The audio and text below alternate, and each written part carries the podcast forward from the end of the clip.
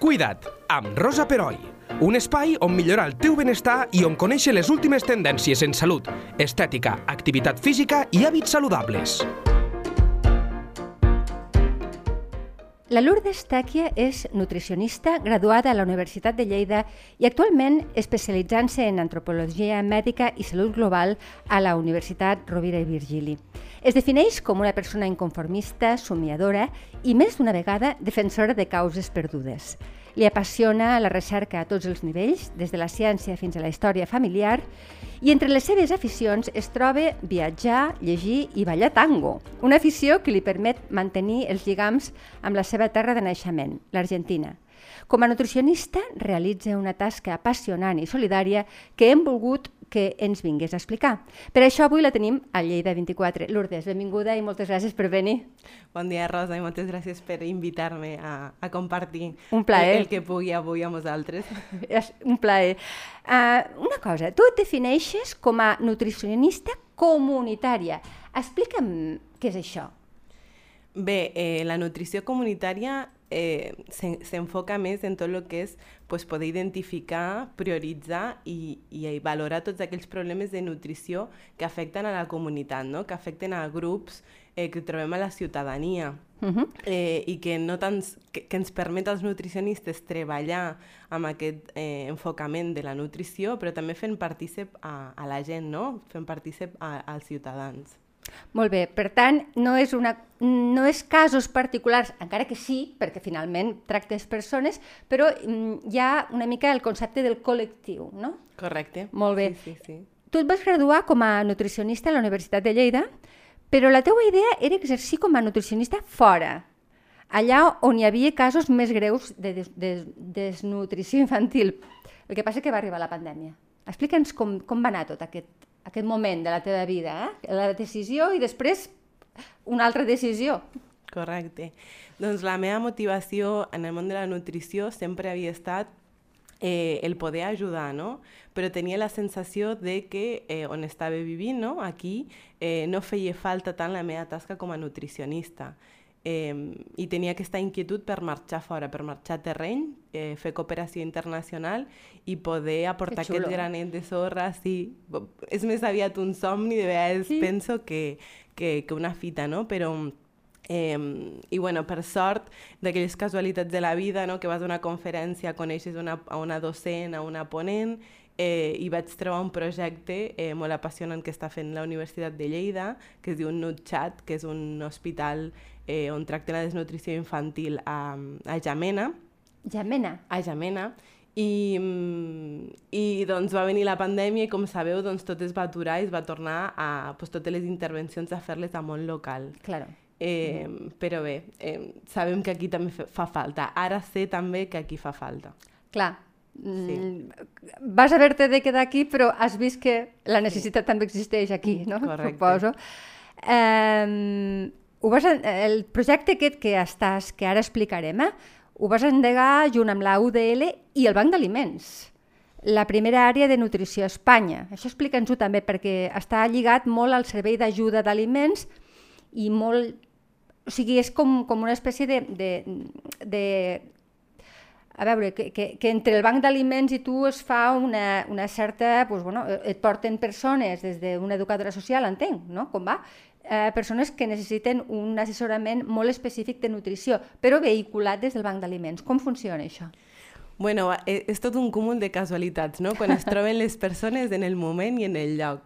Eh, jo vaig fer el meu treball final de grau sobre la inseguretat alimentària gràcies a aquesta ponent que vaig descobrir que és Blanca Salinas, una de les professores de la universitat. Uh -huh. eh, vaig engegar el meu treball de final de grau eh, sobre la inseguretat alimentària, que és quan aquesta situació quan les persones no es poden permetre alimentar-se correctament, eh, en, de forma estable, i eh, al finalitzar aquesta recerca eh, ells em van transmetre, tant des de la universitat com des del Banc dels Aliments, que tenien aquesta inquietud de que a les famílies els hi calia algo més que una ajuda d'aliments, eh, sinó també eines d'educació nutricional i assessorament individualitzant, no? perquè cada, cada família és un món, com, com ja sabem tots, i per tant eh, prenen la, la decisió tan important i l'aventura de crear l'àrea de nutrició al, al Banc dels Aliments. d'aquí de Molt bé. Lleida. I llavors tu ets, hi ets físicament a la seu del Banc dels Aliments?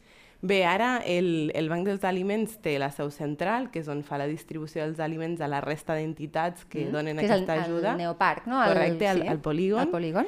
I eh, obren un nou centre de distribució d'aliments on compten amb aquest punt d'assessorament nutricional. D'acord. I que- on que és? és on em trobaríeu a mi ara mateix. Molt bé. El, el punt de distribució es diu el Palet i Ah, es clar, a pa- és que vam tenir a l'Oriol Berenguer, ens ho va explicar, per tant, estàs allí.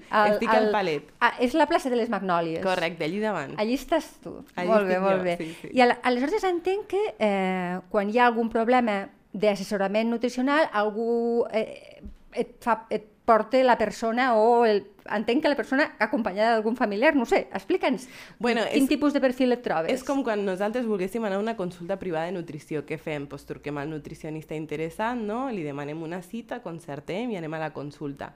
I si vinguéssiu, la consulta és com una altra consulta normal, privada, no? que amb tots els serveis intentem que sigui acollidora, que doni confiança per a la persona se senti arropada en aquell moment, perquè tots sabem que quan tenim un, un inconvenient o un problema, pues, ens fa aquella angoixa haver Sí, d'afrontar de vegades. Però sí que és veritat que prèviament doncs, la seva treballadora social o la seva educadora social li fa la derivació a aquesta persona al servei. És a dir, ja estan els canals per a que elles puguin derivar les famílies doncs, que d'una altra forma no podrien permetre's aquest assessorament nutricional. Clar, clar, clar. És que és, és això, és Sí. persones que probablement mm, no podrien anar amb un nutricionista privat. Correcte. Que, que, Correcte, que segurament n'hi deu Sí, haver sí, molts. sí. Ja m'explicaràs algun cas després, perquè segurament tens anècdotes i tens coses que n'estàs aprenent molt, m'imagino. Però, finalment, eh, la tasca, a part de ser molt de la persona que et ve, no? també, de manera general, intentes, intenteu, donar eines d'educació nutricional perquè la família sàpigui eh, o sigui, no, no resoldre el moment, no resoldre el problema concret en aquell moment, sinó després saber com han de alimentar-se eh, ja per sempre, una mica, no? Clar, eh, nosaltres el que oferim és una primera visita molt completa on intentem fer la valoració nutricional no, de com està aquesta persona, també detectar problemes de salut i eh, també ens trobem en casos en els que no els podem donar aquest acompanyament no? perquè són patologies cròniques que necessiten més seguiment o que simplement necessiten un nutricionista especialitzat. Clar. Eh, I hem tingut la sort que el Banc dels Aliments acaba de signar un conveni amb el Col·legi de Dietistes Nutricionistes de Catalunya que ens permet que aquells pacients, aquells usuaris que necessiten més seguiment els puguem derivar a altres nutris de, del nostre territori. Llavors jo penso que és, és algo molt important aquesta aposta Sí, també. és veritat. Eh, quan preparava l'entrevista em va fer molta gràcia una frase que em vas dir que és un bon nutricionista t'ensenya a alimentar-te per sempre a no ser que tinguis un canvi de salut o el que sigui. O sigui, no, el nutricionista no, e- no està per momentets puntuals, sinó que el que fa és una formació per a que tu, durant tota la teva vida, sàpiguis alimentar-te. No? Sí, és una mica el, el meu pensament i la meva postura. No sé si tots els meus col·legues nutricionistes la compartiran, però almenys amb els que hi treballo penso que sí. Eh, jo confio que quan una persona ve a la consulta, eh, òbviament, no una visita, no? les que necessiti per, per tenir les seves eines, un cop les ha assolit, no m'hauria de necessitar gaire. Ja t'entenc. Sí, a no ser de que pues, vulgui córrer una marató o de cop i volta vulgui ser mami Ah, o, o, o, la, o tingui una patologia nova que desconeix com afrontar pues, el seu tractament dietètic. Però si no, eh, penso que, que donar les eines per saber menjar cada dia eh, és a dir, empoderar el nostre pacient perquè sàpigui menjar cada dia, que no necessiti una pauta per cada setmana, sinó que ja sàpigui com organitzar-se els plats, eh, quins són els ingredients que ha de triar, on els pot trobar. Eh, jo penso que és una transferència de coneixement que hauríem de fer i que tenir aquesta seguretat de que no ens necessitarà. És a dir, jo penso bé. que aquest és, hauria de ser l'objectiu eh, de tots els professionals que ens dediquem a això. Molt bé, entenc que et deuen venir per, per, ja per, per, per la mateixa idiosincràsia d'on ets i, i, i les, eh, bueno, el context, no? Gent de tot arreu, perquè no només vindran gent de Lleida, i que hauràs après, n'hauràs après molt de l'alimentació d'altres cultures, entenc, no? Perquè hi ha el factor migratori aquí que segurament a tu et toca molt directament. Com, com, com, ho com, ho- com t'hi has trobat amb això? Bueno, però per, per, per a mi és molt apassionant, no? Perquè, com has dit abans, m'agrada molt viatjar, m'agrada molt descobrir altres cultures a través de la gastronomia. Penso que és un tresor molt important que tenim tots. I mm, és important perquè en, tenim la sensació no, de que la dieta mediterrània és la pauta alimentària més saludable i això s'ha demostrat amb estudis, no, de que és un, un conjunt d'aliments que ens aporten salut, que ens ajuden a prevenir un munt de malalties, però se sap que a nivell del, del, del món no, hi ha altres pautes alimentàries que també són molt protectores i que tenen beneficis per, per la salut.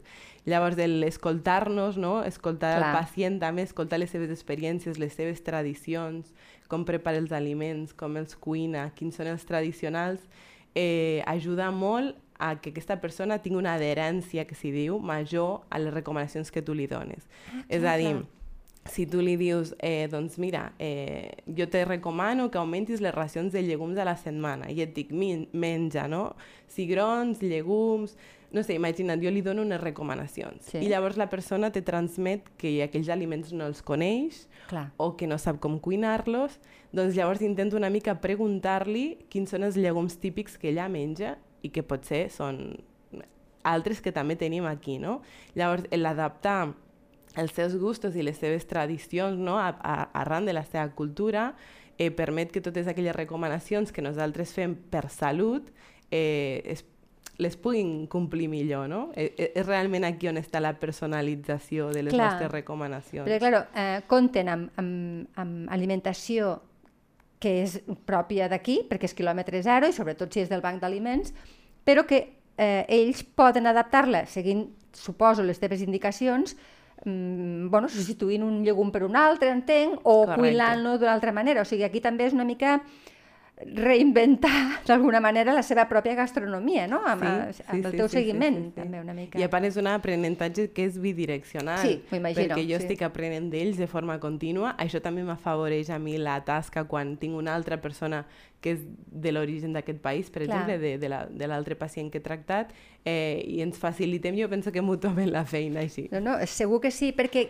eh, no sé si dir, no sé com dir-ho, però la, la gent que et ve deu abundar més un, una procedència que una altra. Quins són les, les ètnies, per entendre's, o els orígens de les persones sí. que et venen? O hi ha de tot? No sé. La veritat que ara mateix eh, les famílies que estem atenent al servei de nutrició eh, són famílies de tot arreu, no? De tot arreu i amb, amb costums diverses, però que per sort tots anem amb les mateixes indicacions, no?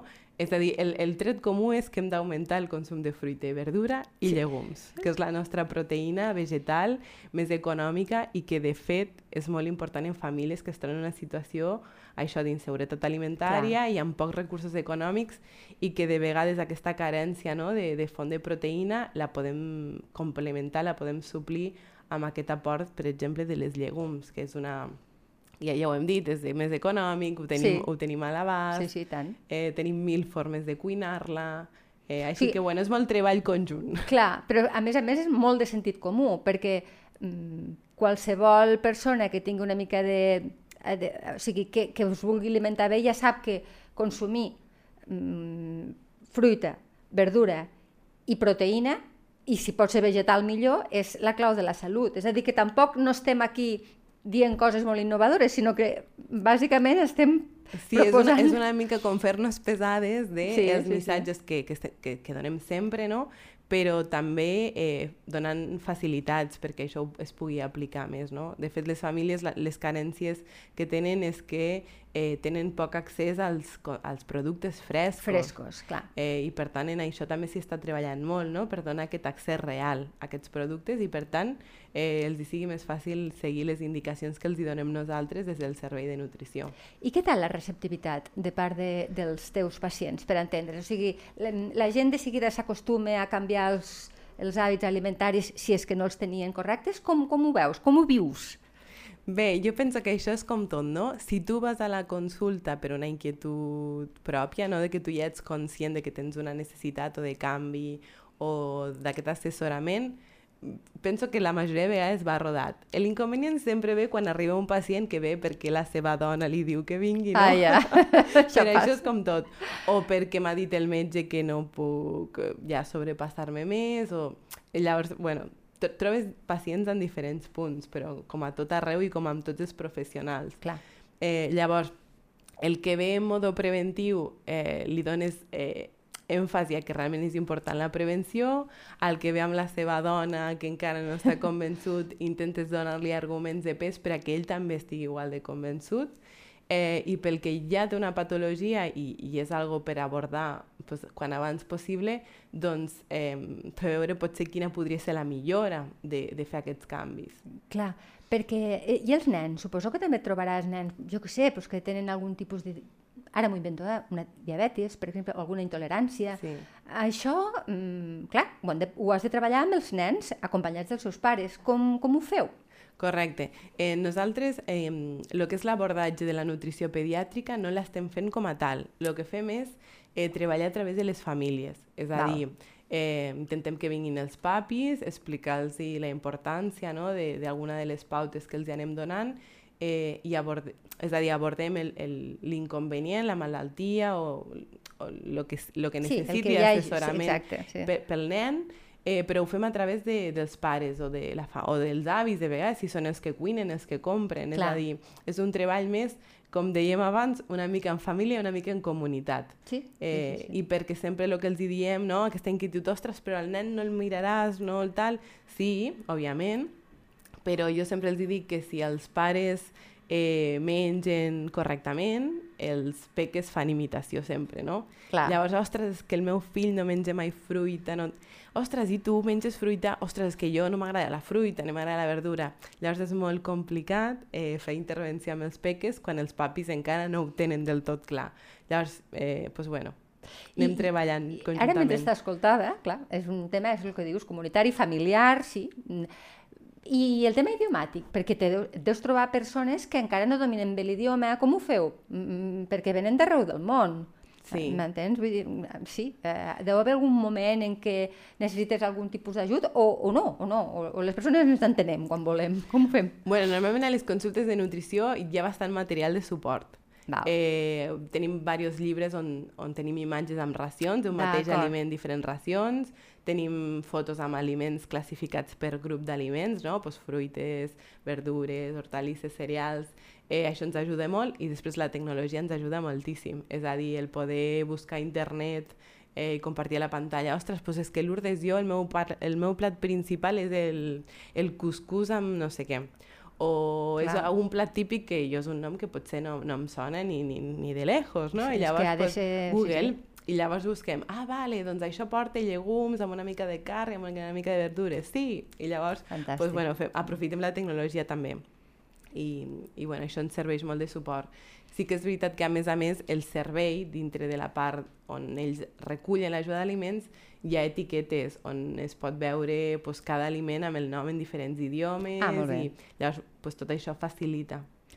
Està molt bé, la tasca realment és, és, és, és xula. M- M'estic posant a la teva pell, ha de ser molt gratificant també, perquè, bueno... Um, també no deixarem de dir-ho, perquè a nivell, a nivell particular tu també fas formació nutricional. O sigui, a banda de lo que és el banc d'aliments, fas formació nutricional. Però també tinc entès que té una forta vessant social. Explica'ns, explica'ns quina és. Eh, mm, És Nutrició en Flor, el teu projecte. Es diu Nutrició en Flor i a més trobareu la trobareu, ella no és molt, molt, molt activa a les xarxes, però és igual, trobareu el seu perfil, eh? està a, a Twitter, a Facebook i a Instagram. I explica'ns, què és Sí, la, Nutrició en les Flor? xarxes són la meva assignatura pendent, cert. Tot cert. arribarà, tot, tot arribarà. bueno, el temps és limitat i un de vegades se reparteix i prioritza com millor pot. Evidentment que Però sí. sí, és la meva assignatura pendent. Doncs Nutrició en Flor és un projecte que va néixer pues, al març del 2021, més o menys, i pues, va sorgir una mica des d'aquesta inquietud no? de voler fusionar tot el que era salut, eh, però també amb cultura, amb alimentació, és a dir, poder fer un poti-poti de realment les inquietuds que tenia jo com a, com a professional. Eh, principalment és amb una finalitat eh, de lo que parlàvem abans, no? de l'educació nutricional, però tenint en compte pues, tots aquests altres eh, complements, tot aquest entorn que jo penso que no podem deixar de banda. No? Molt bé, però per exemple, jo vull que em facis una formació de nutrició, no? Qualsevol de nosaltres. On hem d'anar? Què hem de fer per a que tu ens acullis, per a que... No sé, com, com funciona la, la teua formació? Mm, bueno, la, la formació actualment que estic preparant, perquè és un projecte que va passet a passet, uh -huh. eh, que, que no ha vist la llum encara de, molt de forma oficial, eh, són més que res tallers, xerrades, ah, eh, en, i sobretot en ambients informals, no? Doncs eh, pues una fira no? en la que trobem, pues, jo que sé, ara la fira de l'oli, no? que, sí. que normalment hi ha moltes activitats pues, per, per ser conscients del que suposa, no? El, també aquest tresoret que tenim. Sí. Eh, I intentar enfocar tota la importància del valor nutricional, però anant més enllà, no? D'on ve aquest producte, quina història té, quina connexió té amb la nostra terra, amb els nostres pagesos, què aporta aquest aliment també a la nostra societat. És a dir, penso que quan un treballa un aliment a partir del seu valor nutricional, no? Uh -huh. però en un context molt més ric, eh, tenim una capacitat per absorbir aquesta informació molt més poderosa. Sí, tant, clar. Eh, I a més a més, per què no, també connectar a les emocions, no? De que ens recorda pues, aquell pa casolà que fèiem amb l'oli d'oliva, amb, amb aquells padrins el, un diumenge a les 8 del matí. Sí, sí, sí, eh, sí. És a dir, poder lligar també molt eh, el fet d'alimentar-nos amb productes de qualitat que ens envolten, aquests de, que ho diem de proximitat, Exacte. Mm. eh, i que alhora són més sostenibles, no? perquè no han hagut de viatjar gaire per arribar a la nostra taula. Eh, I que penso que tot això fa que ens alimentem de forma molt més conscient i que ens nutrim no tan sols eh, a nivell nutricional, sinó que ens nutrim també una mica en, en ànima, no? I sobretot després d'aquesta pandèmia que hem passat, que hem vist la importància que té eh, la nostra salut mental.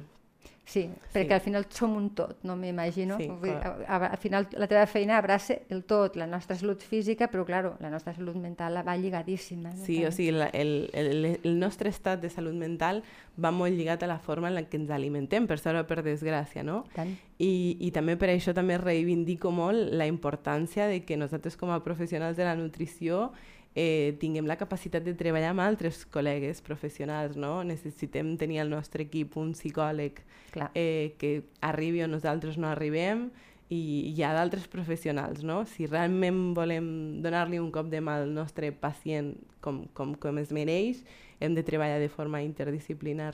Molt bé. I tornant al teu projecte personal de Nutrició en Flor, totes aquestes xerrades que fas o que faràs, eh, entenc que no trigaràs gaire, però començaràs a fer. Com ho podem saber? Per, mm, clar, per, per venir-te a veure, per exemple, no? pues a la Fira de l'Oli, és el que tu dius, no? allò de el segrià que fan algunes coses d'oli, que, i jo trobo que és molt bonic perquè almenys mm, penso que dona valor a coses que ens pensàvem que no tenia i ara comencem a, a veure que tenim coses molt bones a, a casa nostra. No? Llavors, si tu eh, fas un taller allí, eh, com, com ho podem saber? Eh, com, com se publicita això per a que et puguem venir a veure?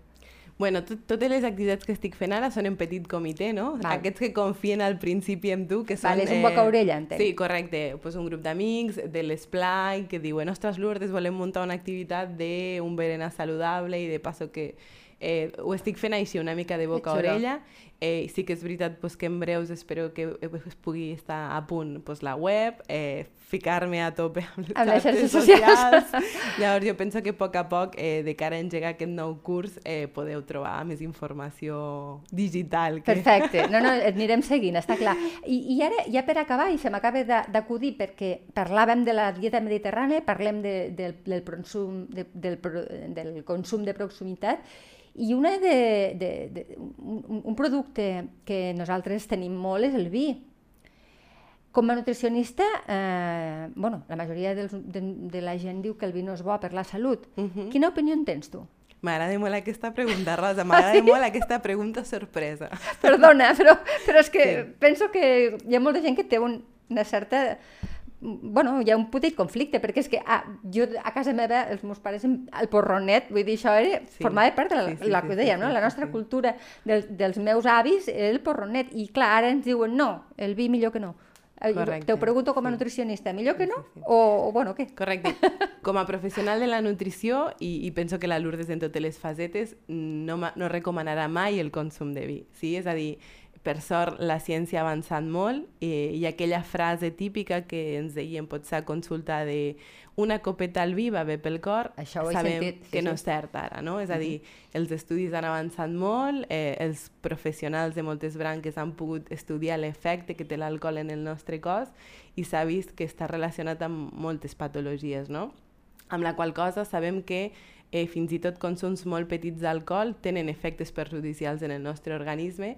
Per tant, eh, la tolerància a l'alcohol avui sabem que és zero, no? És a dir, que no, no està recomanat el consum d'alcohol, eh, tot i que sí que és veritat que a nivell cultural és un producte sí. que el tenim molt a mà, doncs... I a més hi ha, molts, hi ha moltíssims cellers aquí, a casa nostra. Per això t'ho Correcte. comento. Sí, sí, sí, sí.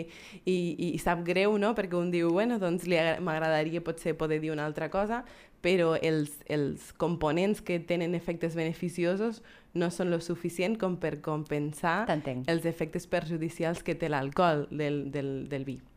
Llavors, bueno, per, per aquesta part no us puc donar No, no, una no. recomanació. Queda Més claríssim. que ser pues, franca de que doncs, bueno, hi ha coses que ens, que ens van bé per cuidar-nos, per, per, per tirar endavant, eh, però en aquest cas pues, el vi no és un dels productes que jo us recomanaria que tinguem a la base en el nostre dia a dia. Queda aclarit, queda aclarit i moltes gràcies. Eh, Lourdes, et desitgem moltíssima sort amb aquest projecte, moltes felicitats per una tasca que fas que és preciosa i quan vulguis tens els micròfons de Lleida 24 oberts per tu. Moltes, gràcies, Rosa. Encantada d'haver estat avui aquí. Igualment. Cuida't, amb Rosa Peroi, cada dos dimarts a lleida24.cat.